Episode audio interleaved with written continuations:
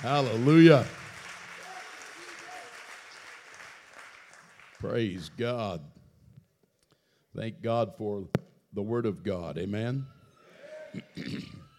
and thank God for what's happening in this meeting, which is having repercussions and will have repercussions far beyond we who are sitting or standing here today in this sanctuary. Amen. Let me read a, a scripture and then I'll let you be seated. Um, I want to read from Romans chapter 9, one verse there. Romans chapter 9 and verse 13. As it is written, Romans 9 and 13, as it is written, Jacob have I loved but Esau have I hated. And then, where that scripture actually came from is Malachi chapter 1, where Paul is quoting from the last prophet of the Old Testament.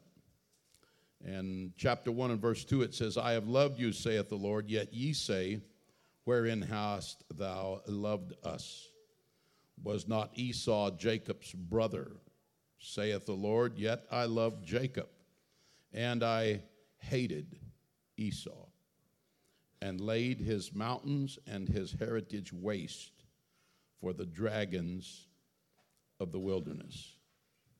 And in just a few minutes, I want to preach to you for a little while on Esau have I hated, Jacob have I loved but Esau have I hated. You may be seated. I think it's important today for us to realize that last night and this morning, God has spoken to us in a tremendous fashion. And while Brother Bass was preaching last night, I was thinking about the fact that for 400 years there had not been a miracle. And then Mary got to have a little ignition point to show her that her miracle was going to happen. And Elizabeth was her connection. And what a powerful, and then from that, there's all kinds of things that run out from that, implications for you and I. Thank you, Brother Bass, for an, a word from God. Amen. Amen. That's the truth. And then uh, uh, Brother Bo just preached so uh, incredibly this morning and gave us, uh, it just makes you want to go grab a dust mop. Amen. Just Man, this is going to be the cleanest church in history 10 minutes after service. And uh, every saint, every preacher, all of us are going to be saying, My God, just give me something here. We, we may paint this 400 colors in here before we get out of here today because we're just excited about doing something for Jesus. But thank you, Brother Bo, for that tremendous word of God today. Amen. Amen. And uh, Brother Haddon was mumbling around behind me, and he said, Every church needs to hear this message. And I believe that. I believe that. Amen. So uh, we need to just put Brother Bo on a schedule. It doesn't matter whether he likes us or not, he just needs to obey, like Obed Edom. And just put him on schedule and go through churches in America preaching that one message. That's his job. hallelujah. Oh, hallelujah. Amen. Thank you so much. Thank you so much for the Word of God. I want to preach to you for a little while today. Really, I'm intrigued by this statement that a loving God makes that Esau have I hated. This is, uh, there couldn't be many statements in Scripture that would be more sobering than of God's relationship with an individual than this one that Esau have I hated. Not only did he say he hated him, but this word hate here is the strongest word for hate. We want to we want to soften it. We want to well what it really means is you know God disapproved of his actions or whatever to try to soften the impact of it, but it really means odious. It means it means God hated him. So how could God come to hate a person, which is where we're going here when the Bible says for God so loved the world.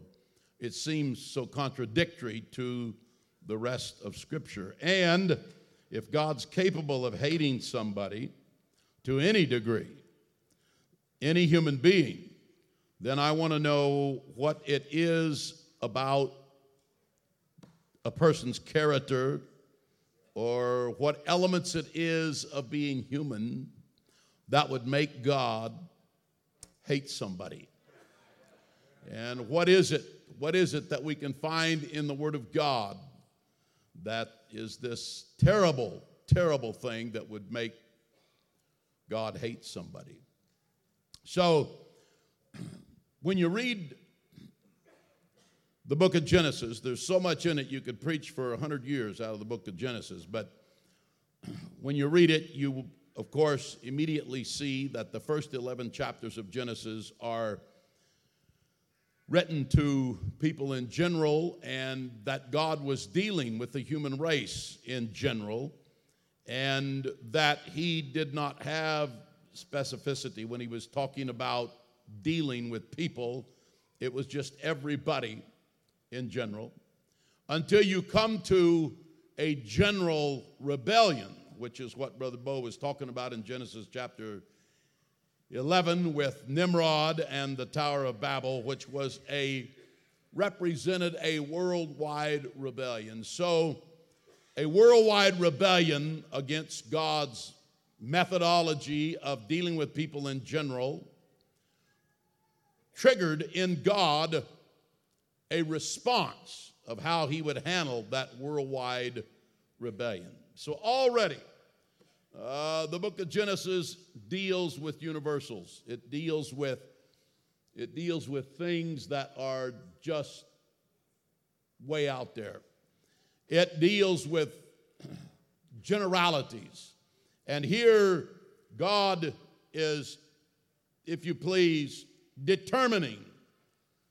I started to say figuring out, but God doesn't have to figure things out. But God is determining how He is going to react to a world that is in rebellion.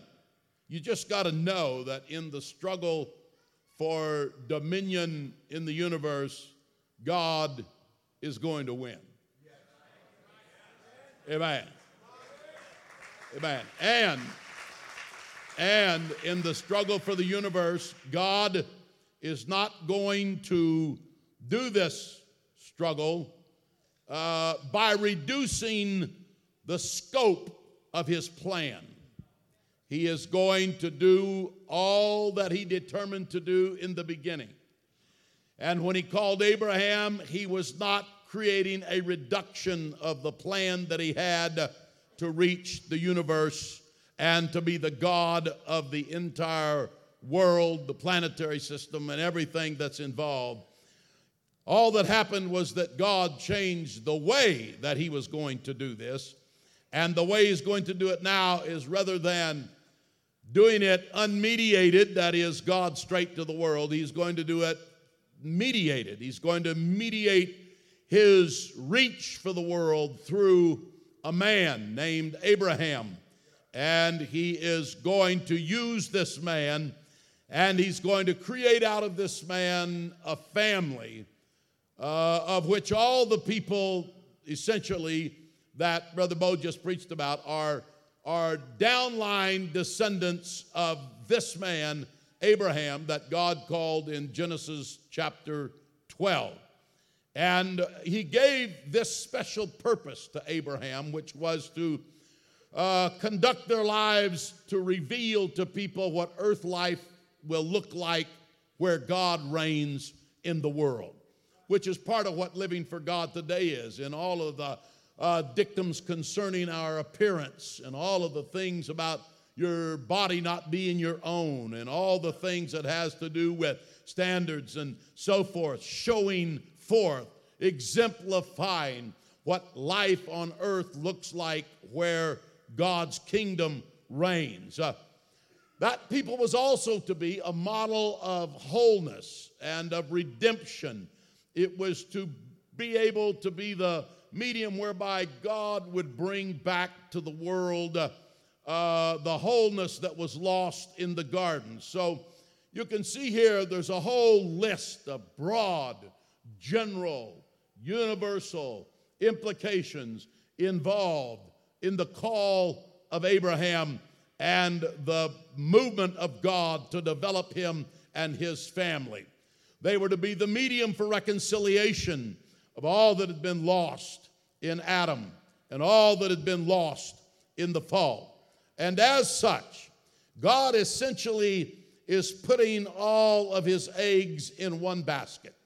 God essentially is saying, This is the sack that I'm putting all of my hopes and dreams and desires for fulfillment of my kingdom to come to the earth. It's coming by choosing Abraham and Isaac and Esau and Jacob. These are people who are people of destiny. The next thing is if you look at Isaac and Esau and Jacob, Isaac, the son of Abraham, Esau and Jacob, the sons of Isaac, and the grandsons of Abraham. They had no choice but to have the destiny that was laid upon them. I'm not going to preach about this today, but it is a subject worth pondering when we say, well, every man's got a choice to do what he wants to do with his life. I'm not so sure that that is true. Uh, in fact, I'm convinced that there's great limitations attached to that statement. I know that a person can do what they want to do, I know that Esau, in fact, is an example of a man that did what he wanted to do. But you can't, you can't do it without consequences. And when you are a people who is caught in a line of destiny, when your daddy is Isaac and when your grandpa is Abraham, and they have been destined by God before you were ever born. You were, according to Hebrews, in talking about tithing and talking about Levi tithing to Melchizedek while he was in the loins uh, of his father Abraham, indicates very clearly that in God's mind there is a connection of destiny down line uh, with the children. God said to God said to Aaron, he said, You and your sons shall be the priest. The sons didn't even get a choice in it. Nobody even asked the sons what they thought about it. The sons were just, they were just part of it. They were, they were caught in a web of destiny that was inescapable. And here we are today in Apostolic Pentecost. Uh, this is a day in which these subjects have to be addressed. Uh, because we have had fathers and grandfathers and mothers and grandmothers and now great grandfathers and great grandmothers and in some case great great grandfathers and great great grandmothers uh, who have plowed a path in our churches and have preached the gospel and uh, when I say preach the gospel, I'm not just talking about an individual man standing in a pulpit. When he preaches and the people respond, that church is preaching the gospel.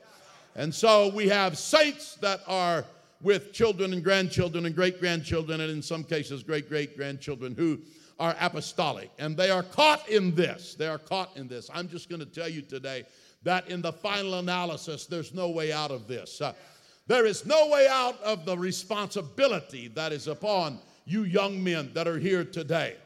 That comes by virtue of the fact that the, the Holy Ghost has been in your family.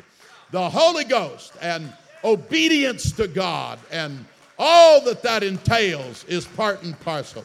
You're not your own, and you will never be allowed to make all of your decisions without radical implications in your life. I'm sorry, that's not the way it is.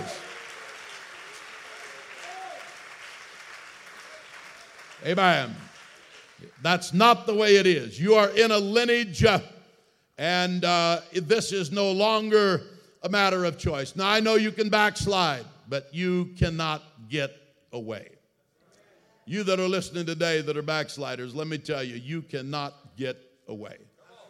The only thing you can do to assuage permanently your mind, perhaps, and I'm not sure this even does it, I'm not sure you can be alive and completely assuage your mind and still have a mind. And that is if you become reprobate. But even reprobates, I think there is part of them that knows, that knows, that cannot escape.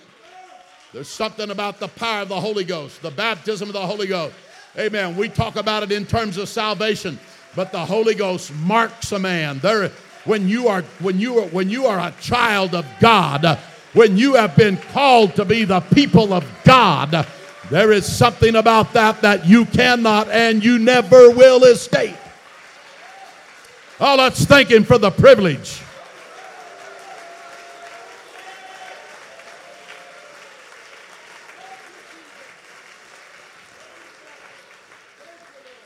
And so I don't know I don't know if there's anything that is more holy than, than being tapped by God and marked for purpose before birth.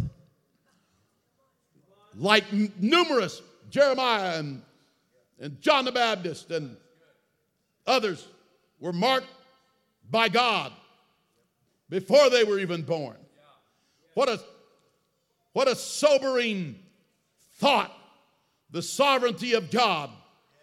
And somebody says, Well, I don't think that's right. Some agnostic or atheist says, I think we ought to have the right to do what we want to do. Well, then go do it. Do whatever you want to do. If you want to go to hell, go to hell. But I got to tell you,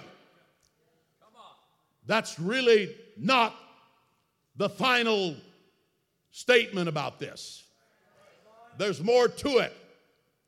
There is a marking, there is a sovereignty of God. When you juxtapose the sovereignty of God against the free will of man, you have the great, never completely unraveled mystery about mankind and their destiny. And nobody in the Bible is caught in this more intricately than is Esau, the man that we're preaching about today. He is a man who lost his house. I noticed last night while Brother um, Bass was reaching his text and in, in, in, reading his text. In fact, if you have uh, Luke chapter 1, if you can pull it up back there, verse 31 through 33, he read this last night and I noticed this uh, while it was being read. I'll read it to you, and if it comes up, you can follow along.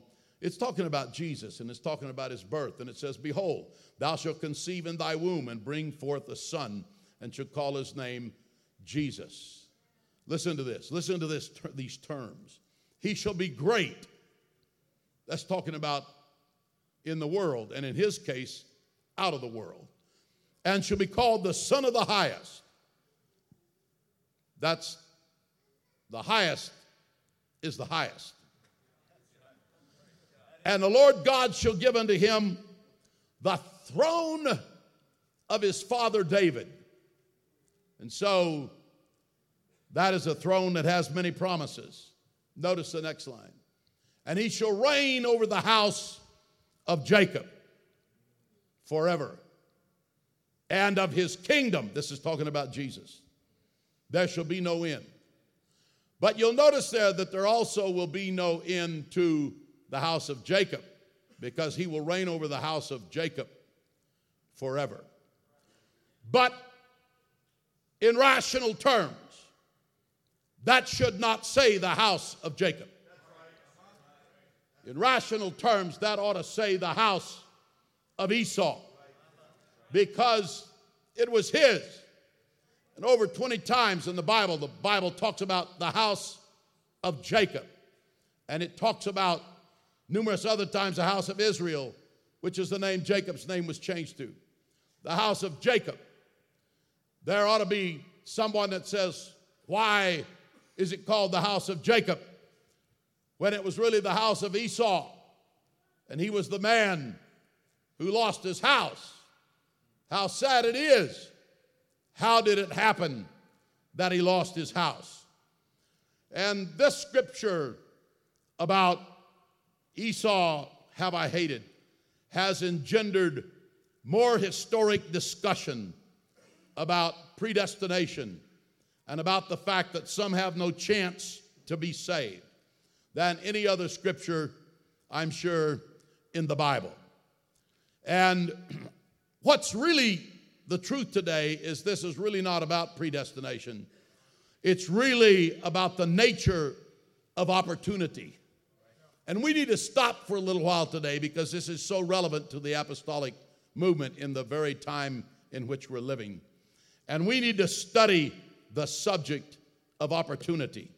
We need to explore how opportunity works. For example, opportunity presents itself, but it always presents itself among contradictory possibilities. Opportunity never presents itself as no chance to make a different decision. It always comes in the presence of contradiction. From the time of Eve in the garden onward, there is choice in terms of opportunity. And these possibilities, which way to go, can be pondered together, but they can never be actualized together. You can't have the world and have the church. It can be pondered, it can be thought about, but it can never be actualized. At some point, choice is necessary. It's either pottage or birthright. It's either stomach or soul. It's either flesh or spirit. There's never going to be a time that the church can be both. And I would propose to you that right now the apostolic movement is trying to have both. You can ponder both, but you can never have both. They're contradictory possibilities. And each of them, you can embrace one of them, but never can they both be actualized together. And that's what people are trying to do in the time in which we're living. Oh, let's thank God for His word today.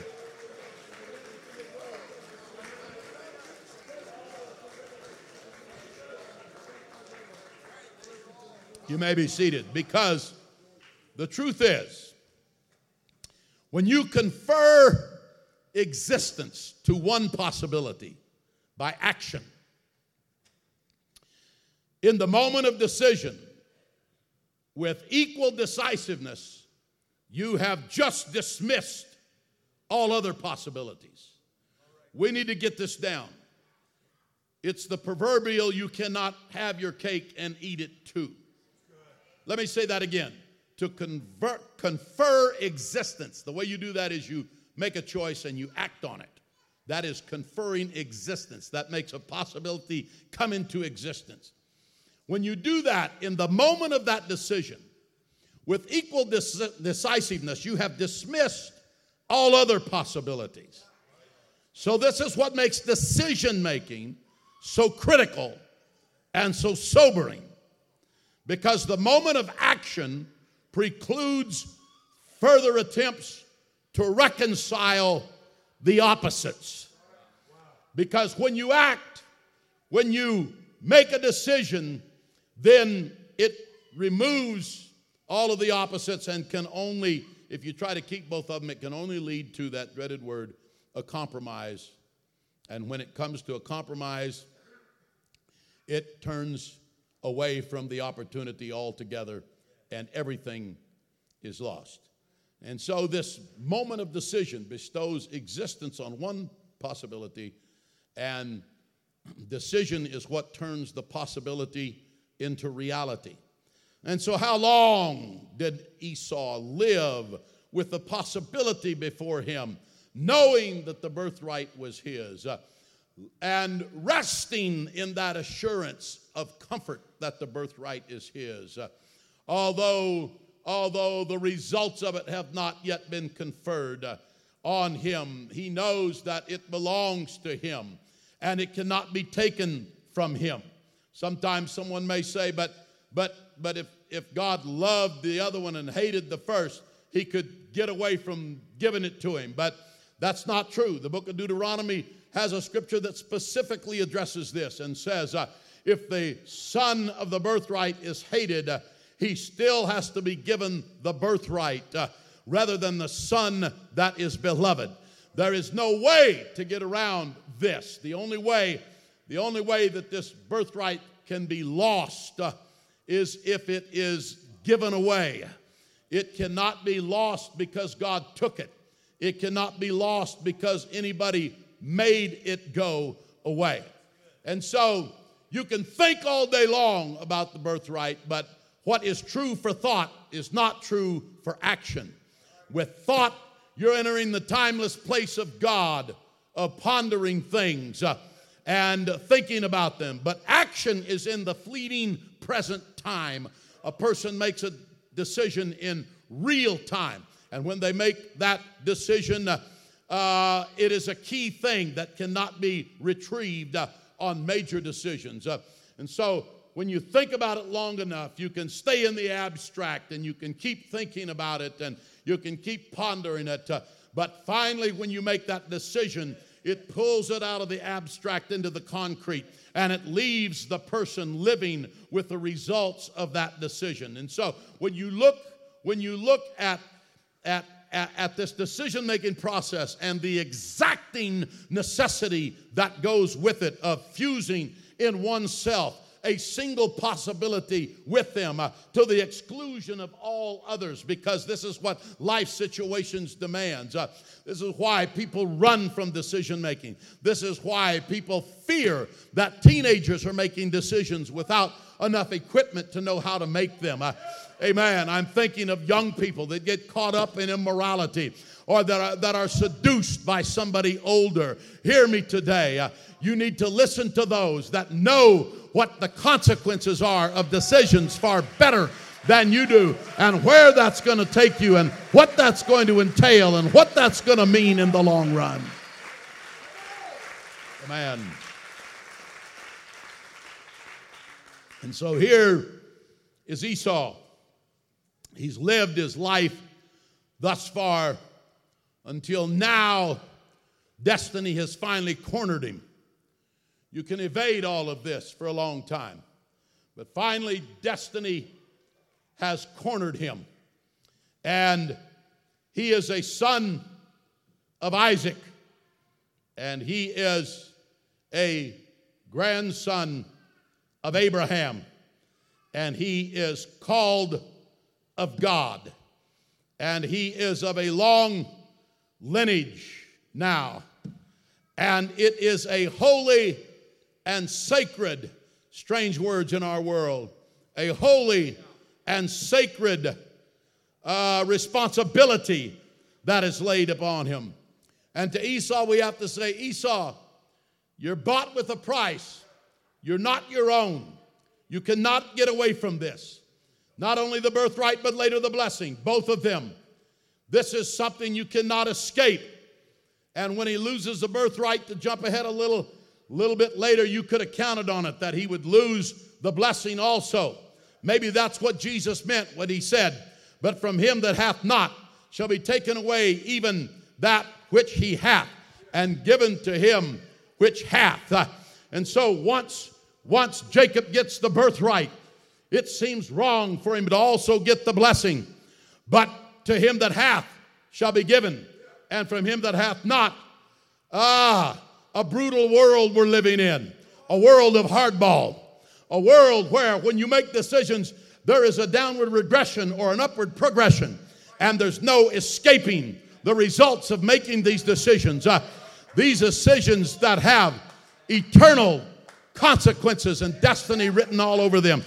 That's the that's the fearful thing that we're setting among today because we're dealing in universals uh, and we're dealing in a long genealogy of the people of God and we're dealing in what God, the very thing that God is using to mastermind the universe uh, is the people of God. Esau, don't you get that? Uh, it is you're messing with God's eternal purpose uh, when you mess with your own life. Uh, and if you don't get this straight, it's going to have dra- draconian results in your life. Come on, let's pray, let's pray, let's pray, let's pray. Amen. And so, you cannot remain in childhood irresponsibility. He's a hunter drifting through the dreamy forest, crafting and refining his sport. Don't think it wasn't sport. When it says he was a hunter, it includes the context of sport. He is crafting his sport. And don't for a minute think they had to have the meat to eat on the table because it didn't take five minutes to go out and get a goat out back and fix it and fool him and think it was venison. And so Jacob went out and got it. They had a whole pen full of, it's not about food, it was about sport, it was about selfish interest. And so all kinds of avoidance mechanisms can appear to keep from making these decisions, such as sheltering ourselves in banal activity. God's got his hand on some of you young people that are here today, and God put his hand on me when I was a young person. And l- long before I could drive a car legally, God put that on us, put it on my wife, and put it on other people that are here. And living with that sometimes was banal activity. That means activity that had no meaning, busyness, and just junk having waste time uh, is a shelter from this. And then, uh, and then when you get to talking about these things, you have parents that get nervous about imposing such things on their children. They want them to be happy little children and have a good time in life. And, and so people hide in the security of convention and do not face the weight of these kinds of things. Or they escape to the world of hobbies, or they escape uh, through discussions of these kind of things abstractly, but never in the context of applying them to our lives. And this is one of the things in uh, graduate classes that where we studied in depth about leadership, spiritual leadership, and the dynamic and so forth. And one of the things that I try to remember is these people passing this stuff, getting a grade. I can't let them think that matters. Because what really matters is is it knocking them in the head? Is it making them see that where they're at is not where they could be? Are they getting a vision of something that's far beyond where they are now? Are we, is there a place where we talk about these things and where we challenge our people and ourselves towards the elements that are involved in being the called of God? And so all of these issues are part and parcel. Um, it's easy to say that all one must do is take the range of possibilities before each of us and decide whether to address it or not. But in reality, this is not that easy. In decisions of great importance, there's another element that appears, and that element is consequence. And so the consequences and and uh, and the destiny pops up its head, and that it's a people of destiny that are not only pregnant with possibility, but pregnant with responsibility. And these things rest upon us. It's the classic It, it always grinds down to the classic confrontation of the appetites for flesh versus the appetites for the things of God. And you can see this appetite issue uh, over and over in Scripture. Eve in the garden, it's about appetite of the flesh, eating the fruit, as opposed to appetite for the things of God. In the wilderness, it was the same cry. The children of Israel say, they weep, saying, Give us flesh that we may eat. And with Jesus in the temptation, it's the same thing. Here is bread, the appetites of the world, of this present world, versus uh, the, the good world to come and all that it has for the people of God. The intensity of this is, is, is so great because if the flesh wins, that pottage, that bowl of pottage that you've got, Esau, if you if you eat that, I know that you're hungry. I know you've come home from your sport, and I know that you are feel like you're starving to death. Uh, and I know already that you're profane. That you that means that all of this is empty to you, and you don't know how to value what you have. You don't know how to value the church. You don't know how to value the ministry. You don't know how to value the sacred trust. You don't know how to value all the things that I'm laying upon you. Esau, you're in a dangerous place here. And I would propose to you today that this entire movement is such a dangerous place right now. Amen. Amen. And so, finally, we know what happens. There's a, there's a, there's a termination of his destiny before it ever got started. And the only possible hope is one of obedience because the universal purposes of God are wrapped up in that birthright. Everybody say holy. holy. Everybody say sacred. sacred. Here's a man that disdained the holy and the sacred. He was one that chased everything else except that. And while it seems abnormally severe what happened to him, it is the fact that God hated Esau because there's more to the story than what is told in the simple sentence Esau have I hated. It is the nature of Esau, of, Esau, from which came the people of Edom is the only group that it ever says in Scripture of them towards God that they greatly offended. There's no other such statement in the Bible except that Esau greatly offended. It started with him. He despised the things of God. He hated his brother. Implacably, he hated his brother. He would never re- re- release that hate. Uh, it reveals how a man passes down to his descendants not only good things, but he passes down to them bad things. For every Obed Edom, there is an Esau. And he has passed down all of these things from divine perspective. That birthright represented the hope for transformation of the world and God's intentions. Uh, but Esau disdains it. And when, it, when he disdains it, it means he despised it. It was contemptible to him.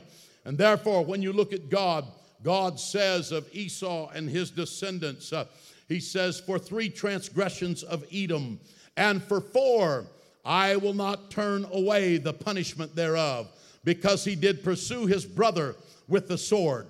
He did cast off all pity. He did, in his anger, tear perpetually. And he did keep his wrath forever. When it was time for Israel to go through the land, to come to the land of promise, which was essential for them to fulfill the will of God. It was Edom that disbarred Israel from passage through their land to make entrance into God's promises. They are a roadblock to everything that God wants to do.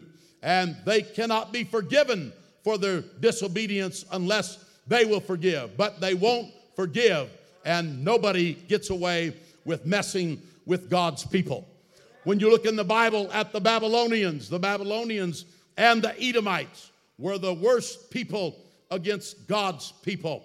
Yet Babylon only, they only came against God's people when God's people got in their way. But Edom came against God's people when they weren't in the way. They came against God's people like nobody else did.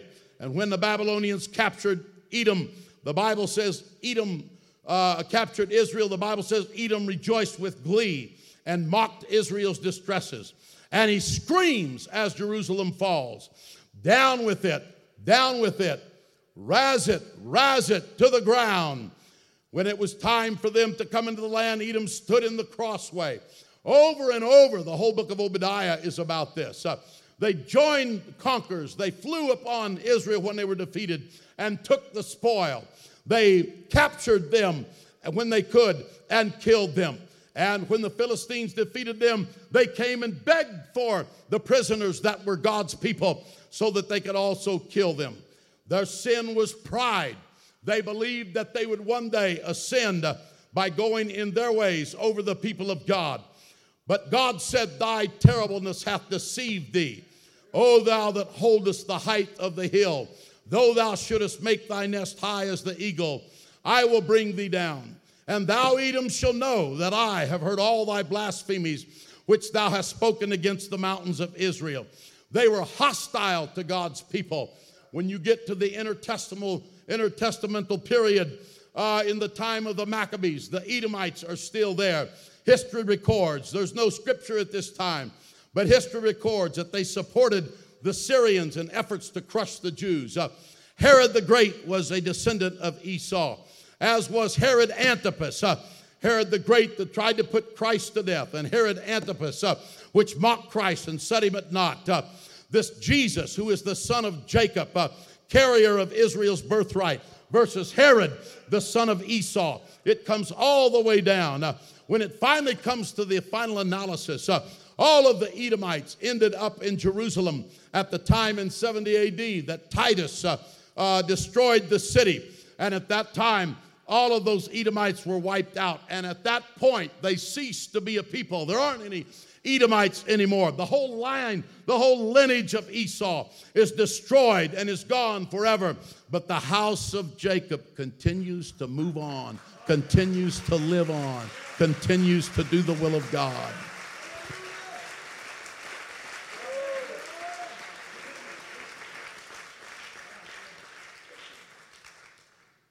And so, somewhere along the way, the word Esau or Edom transcended its local meaning and ascended into a symbolic meaning of everything that was demonic and everything that was anti God. And when Romans 9 says Esau have I hated, God's not talking there about simply a man. God is talking about a whole world of God haters. I would tell you today that all that is going on in our land and all of the cursing God and all of the contempt for his laws and all of the dismissal of the church as a force of interest in changing the world, in the opinion of the world. All of that is coming down. There is a time that God's people, and I don't think it's going to wait for the rapture for it to take place. I believe that we are living in that time, that all of these coalesced forces somewhere in the vast caverns of the universe, in the gaping maw of a crevice terrifyingly deep and dark. That is the central habitation of demons, a center of darkness darker than any other place, foreboding with compressed evil beyond our ability to articulate. Over the door of that, it says, the domain of the profane, where there is nothing sacred. Those are the forces uh, that are working in people in our world to try to destroy everything that is of God as though it has no meaning and it has no purpose. But on the other hand, God has a people. They are not perfect. Jacob wasn't perfect. Jacob had problems. But the one thing Jacob had was that he said, I'm after God. I'm not perfect, but I have a love for the things of God. I am moving after the things of God. I am pursuing the things of God. I am going to reach the things of God. Oh, let's clap our hands and praise Him together. Amen.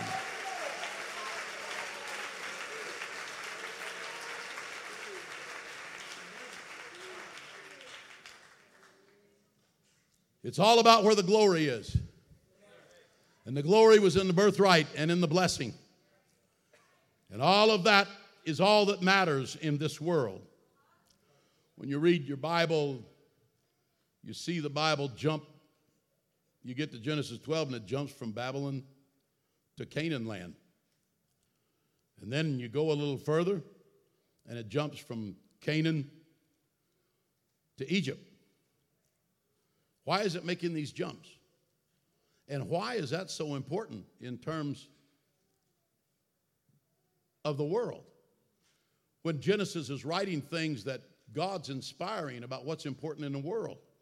Why does it jump from Babylon to Canaan and then why does it jump from Canaan to Egypt? Why is it? If you were to study some of the things happening in the rest of the world, at that very time of Jacob and Esau, China was the biggest bronze making empire in the world and was making some of the finest metals ever known. That's important to mankind, had great implications, but the Bible, of course, doesn't say anything about what was happening in China. Babylon at that time had astronomers that had already named many of the constellations and identified many of the planets at the time. They were doing that at the time of the story of Esau and Jacob. But none of that is included in the Bible. The Babylonians were also establishing the thing that we call banking at the same time that this account was going on with Esau and Jacob. But the Bible has nothing to say about it. What about Europe, where most of our descendants came from?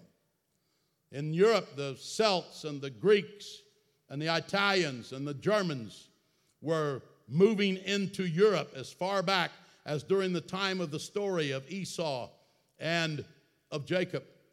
But the Bible doesn't tell us anything about that. That's not even important in terms of the Bible. Why is it not important? Because the Bible goes where God's purposes go. The Bible doesn't go to all of that. The Bible only goes where God's purposes go.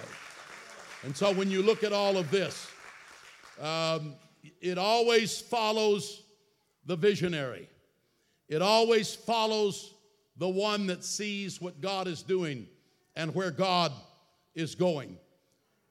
You look at Joseph, he gets 13 chapters of the book of Genesis, almost 26%. One man. Why?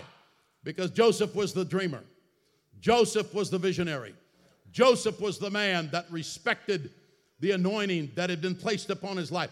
Joseph was the man that recognized his destiny. Joseph was the man that made the right choices. Joseph was the man that understood that he is downline from Jacob and from Isaac and from Abraham, and that no matter what happens to him, no matter how castigated, no matter how left out of the good old boy network, no matter what it takes, he knows, he knows, he knows. I follow this and God, this is where God is going. If God's going to the prison, I'm going to the prison. If God's taken through temptation, I'm going through temptation. I'm not worried about all the rest of it. Uh, I know where I have to go and I have to follow the vision of God.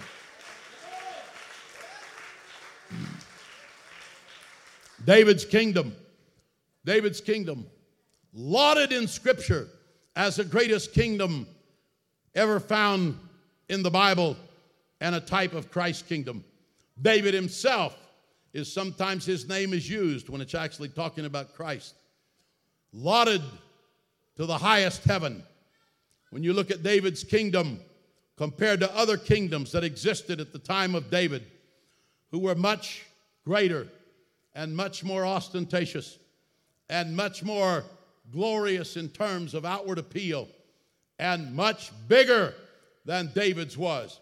And yet the Bible focuses on David and it talks about it talks about Zion and it says walk about Zion and see all of its foundations uh, and see its mightiness. Uh, and he says Zion the perfection the perfection of goodness, of holiness, and of beauty.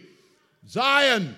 But did you realize that at that time, the area that's identified as Zion was only about eight acres big? In the eyes of the world, it didn't have the significance that we're talking about. In the eyes of Esau, it didn't have the significance we're talking about. When you go to your college classroom, it doesn't have the significance we're talking about on the job. They're worried about money and all of their business enterprise. It doesn't have the significance that we're talking about. But when you're in the house of God, my foot well nigh slipped until I went to the house of the Lord. In the house of God, we're dealing in eternal verities. We're dealing in universal purpose. We're dealing in things uh, that go far beyond everyday life. And we have to remember that the house of Jacob will endure forever. God bless you. You may be seated. Amen. I've often thought about Jeremiah, and I'm closing, but I often thought about Jeremiah. And after his death, there's no more written about Jerusalem for many years until Ezra.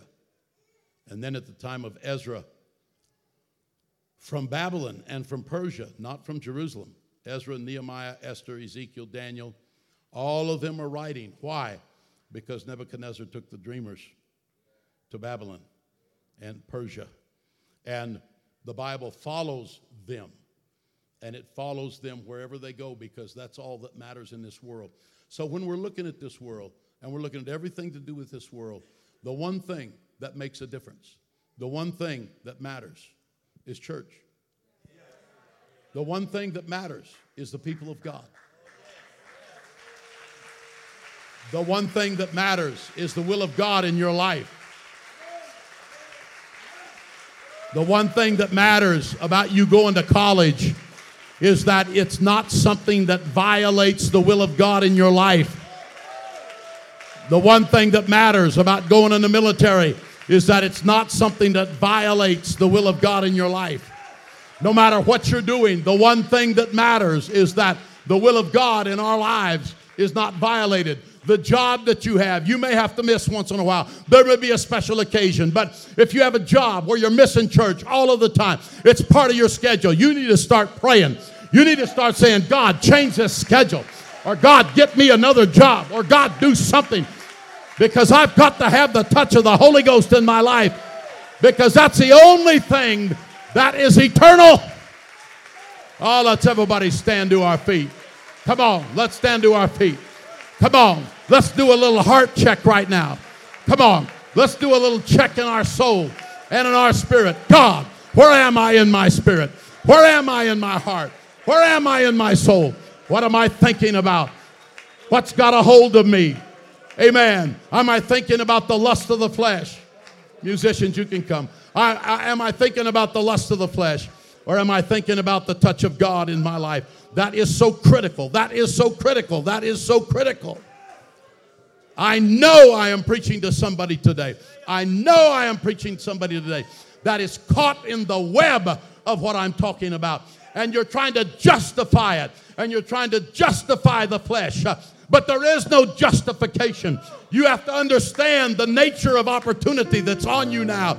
If you take that step, you will not find your way back and you will mark yourself forever. You may be saved, but you will mark your future forever by making the wrong step about saying, God, I'm not changing my birthright for a bowl of pottage. Oh, come on, let's lift our hands. Let's lift our hands. Let's make some decisions here. God, I'm making a decision here today.